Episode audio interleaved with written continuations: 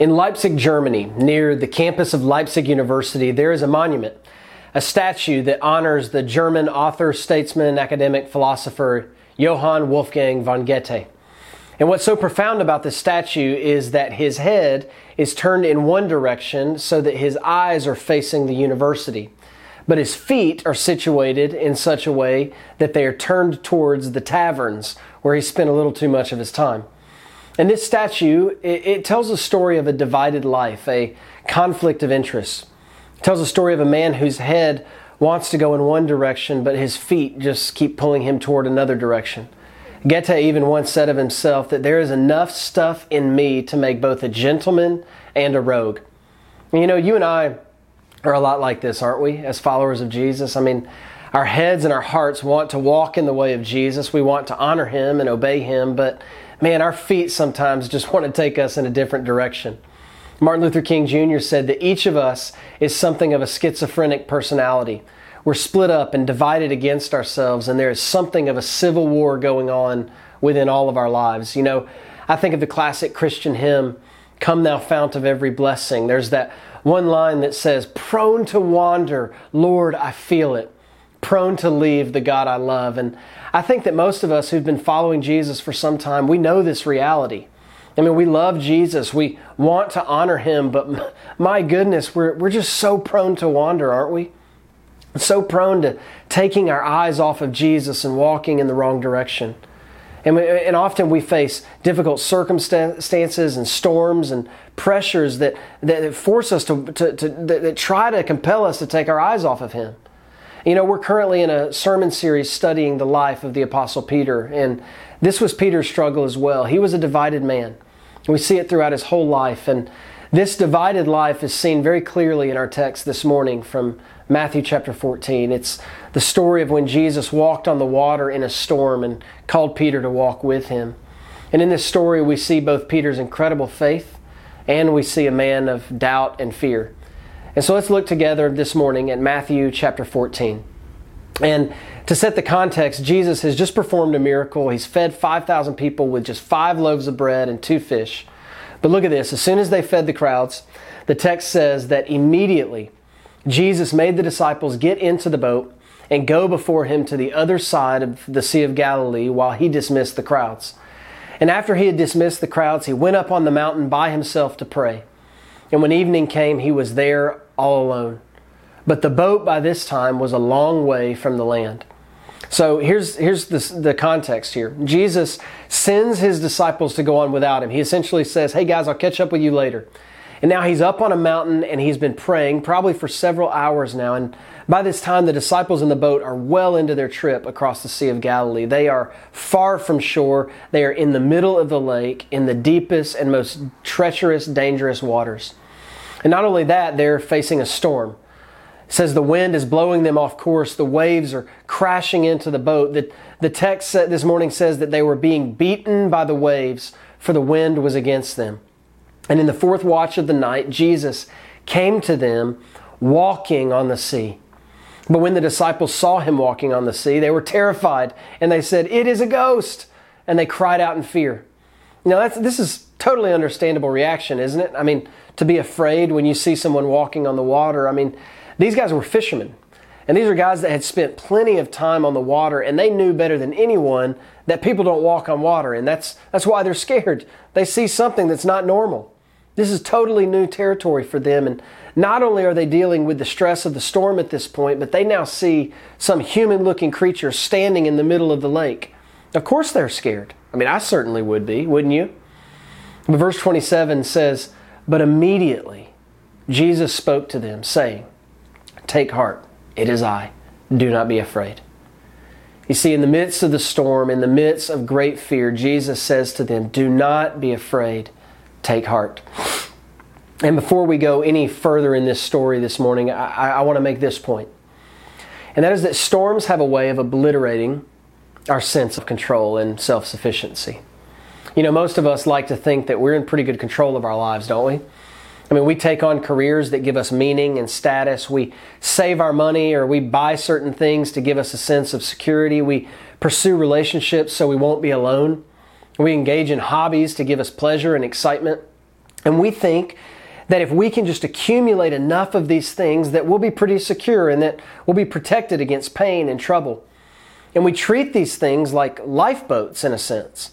We think as long as we're in the boat of success or security or recognition or relationships or health, we'll be safe, we'll be fine. But I don't know about you, but the year of 2020 has taught me that very few things in this life are certain. Our careers, our finances, our plans, relationships, our health, those things can be stripped away from us at any moment. You see, if a storm is big enough, I mean, it can capsize even the strongest boat. And that's what's happening to the disciples in this moment. Some of these guys, I mean, they were professional fishermen and they had been in plenty of storms before. But, but this one was different. I mean, they weren't able to overpower and outmaneuver this one, and, and that, this is why they were so scared. And you know, that's how many of us are feeling right now. There's so many storms raging all around us in this moment that we're living in. We're dealing with the stress of trying to stay healthy and not spread a virus, and we're dealing with struggles of unemployment or working from home. I mean, we also struggle with the fact that we don't know the future. We don't know what our jobs will look like in two months. We don't know when schools will open back up. We don't know when our church will be able to worship together in the same room again. And we really we don't even know if a second wave is going to come or not. And we live in fear of these things. And that's not to mention at all the all the other stuff that's going on in our country right now. I mean, it's an election year. Tensions seem to be higher than ever before. And we just don't know anything. We don't know what's going to happen. 2020 is the storm that has destroyed our sense of control. And just like the disciples were in the boat afraid, their strength was overpowered, their confidence was shaken. So we are at this moment in time. Our sense of control has been obliterated. Our sense of self sufficiency has been just wiped away. And so, how do we move forward? How do we move forward? How can we have hope in the middle of the storm? Well, our story continues, and this is where Peter comes into the story. Peter sees Jesus walking on the waves, and look at what Peter does. It says in verse 28 it says that Peter answered him and said, Lord, if it is you, command me to come to you on the water. And Jesus said, Come. And so Peter got out of the boat and walked on the water and came to Jesus. And here's the next point that I want to make from our text this morning and it's this When facing storms, our greatest hope is not in the boat, but it's in Jesus. You see, many of us have essentially have what are essentially functional saviors in our lives.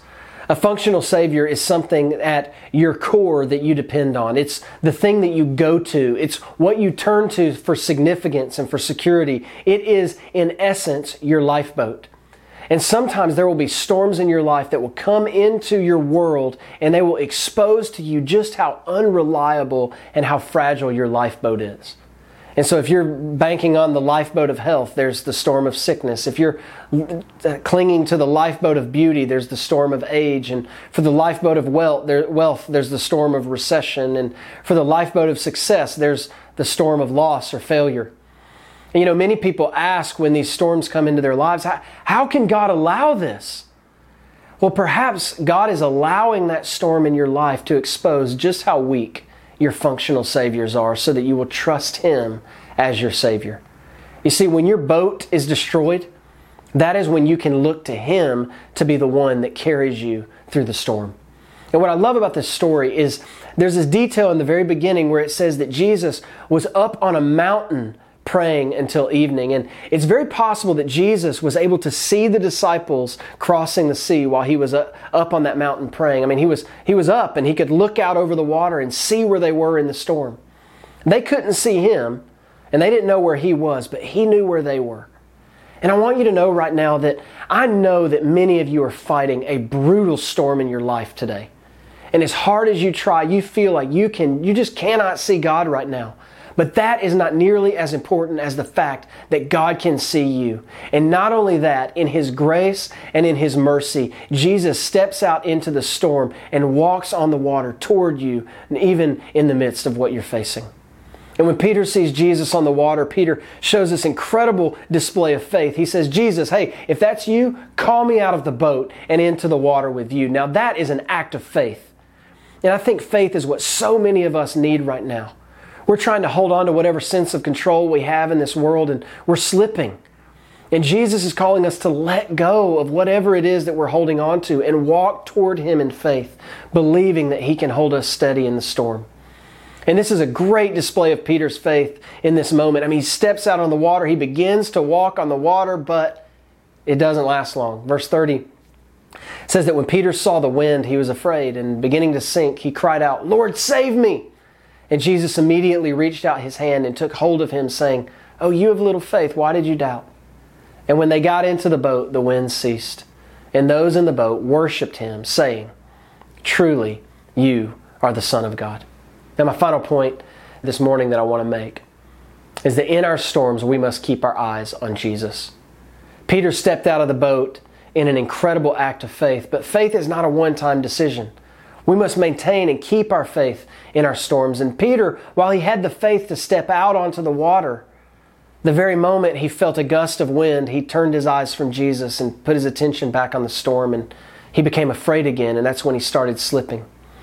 And you know, so many times when we think about our circumstances or when we think about the future, we become overwhelmed with fear and worry.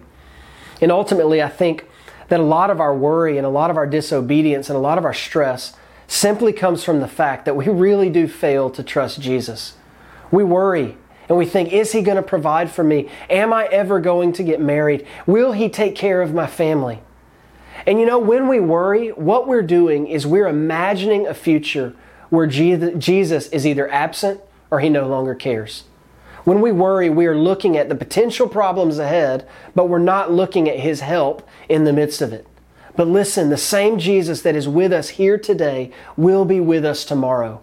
And the same Jesus that gave Peter the ability to take the first step out on the water will be there to give him his second step and his third and his fourth.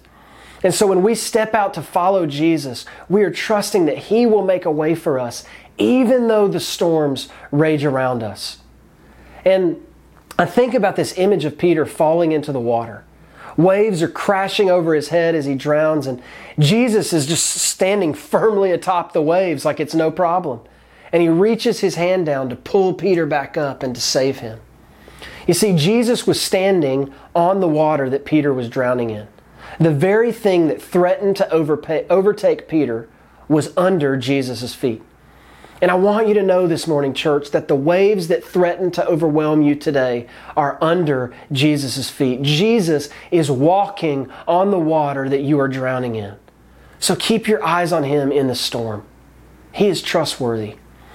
I was talking to my dad this week, and one of my dad's hobbies is that he has his pilot's license and he likes to fly small planes. And we were talking about, you know, these plane crashes, and he said that many times the cause of a plane crash is because a pilot gets caught in a storm.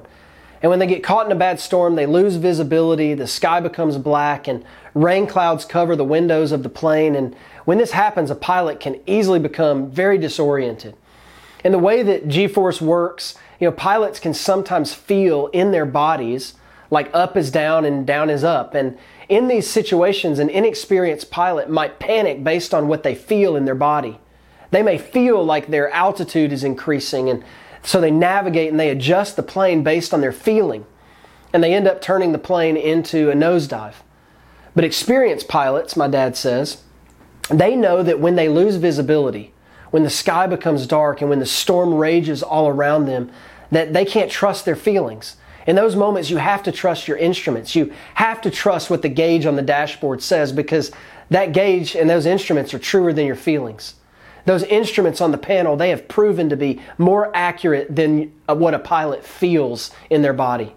And so, in a storm, a pilot must put aside what they feel and keep their eyes on their instruments. And likewise, when we find ourselves facing storms, when we can't see what's in front of us, we have to trust what we know to be true. We have to keep our eyes on Jesus. On the cross and in his resurrection, Jesus shows that there is nothing that has power over us any longer. On the cross, Jesus proves that he is with us in our suffering, and at the resurrection, Jesus proves that he has power over our suffering. Storms come and go. Sometimes very bad ones will come into your life, but ultimately we have nothing to fear because Jesus has defeated death and He has the power to cover our failures and He has the power to walk with us in our storms. And like Peter, we, we're going to have moments of great faith where we follow Jesus out on the water, but also like Peter, we have moments where we lose our faith and we look away. Prone to wander, Lord, we feel it. But the story of Peter's life shows us that whenever we look away, Jesus is still there to stretch out his arm to save us. Let me pray for you this morning, Crossroads.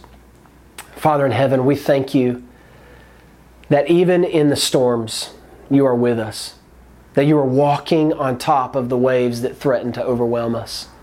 And when our boat is crashing and when the, the wind is tossing us to and fro, God, you call us to step out into the water where you are. And Father, even when we look away, and we slip and fall back into the, the waters, God, your arm reaches down and saves us. God, because of the cross, we know that you love us, and we know that you're willing to suffer with us. And because of the resurrection, we know that suffering is only temporary because you're bringing new life. And God, we, we thank you today for the hope of the gospel that says that even the, the worst of storms that we face today cannot overtake us because you've given us abundant and eternal life. And God, we thank you for these things, and it's in your name we pray. Amen. Hey, we're about to sing one last song, and while we're singing, if you need someone to pray with you, if you have questions about God or faith or anything, um, we've got a team of leaders that are ready to pray with you individually in a private chat. And so if you look in the bottom of your screen, you'll see a button that says live prayer. It, while, we, while we're singing in a moment, if you just click that button, it will open up a private chat between you and one of our leaders, and one of our leaders would love to pray with you. So as we sing, would you please take advantage of that? We look forward to praying with you. Thank you, Crossroads. Love you so much.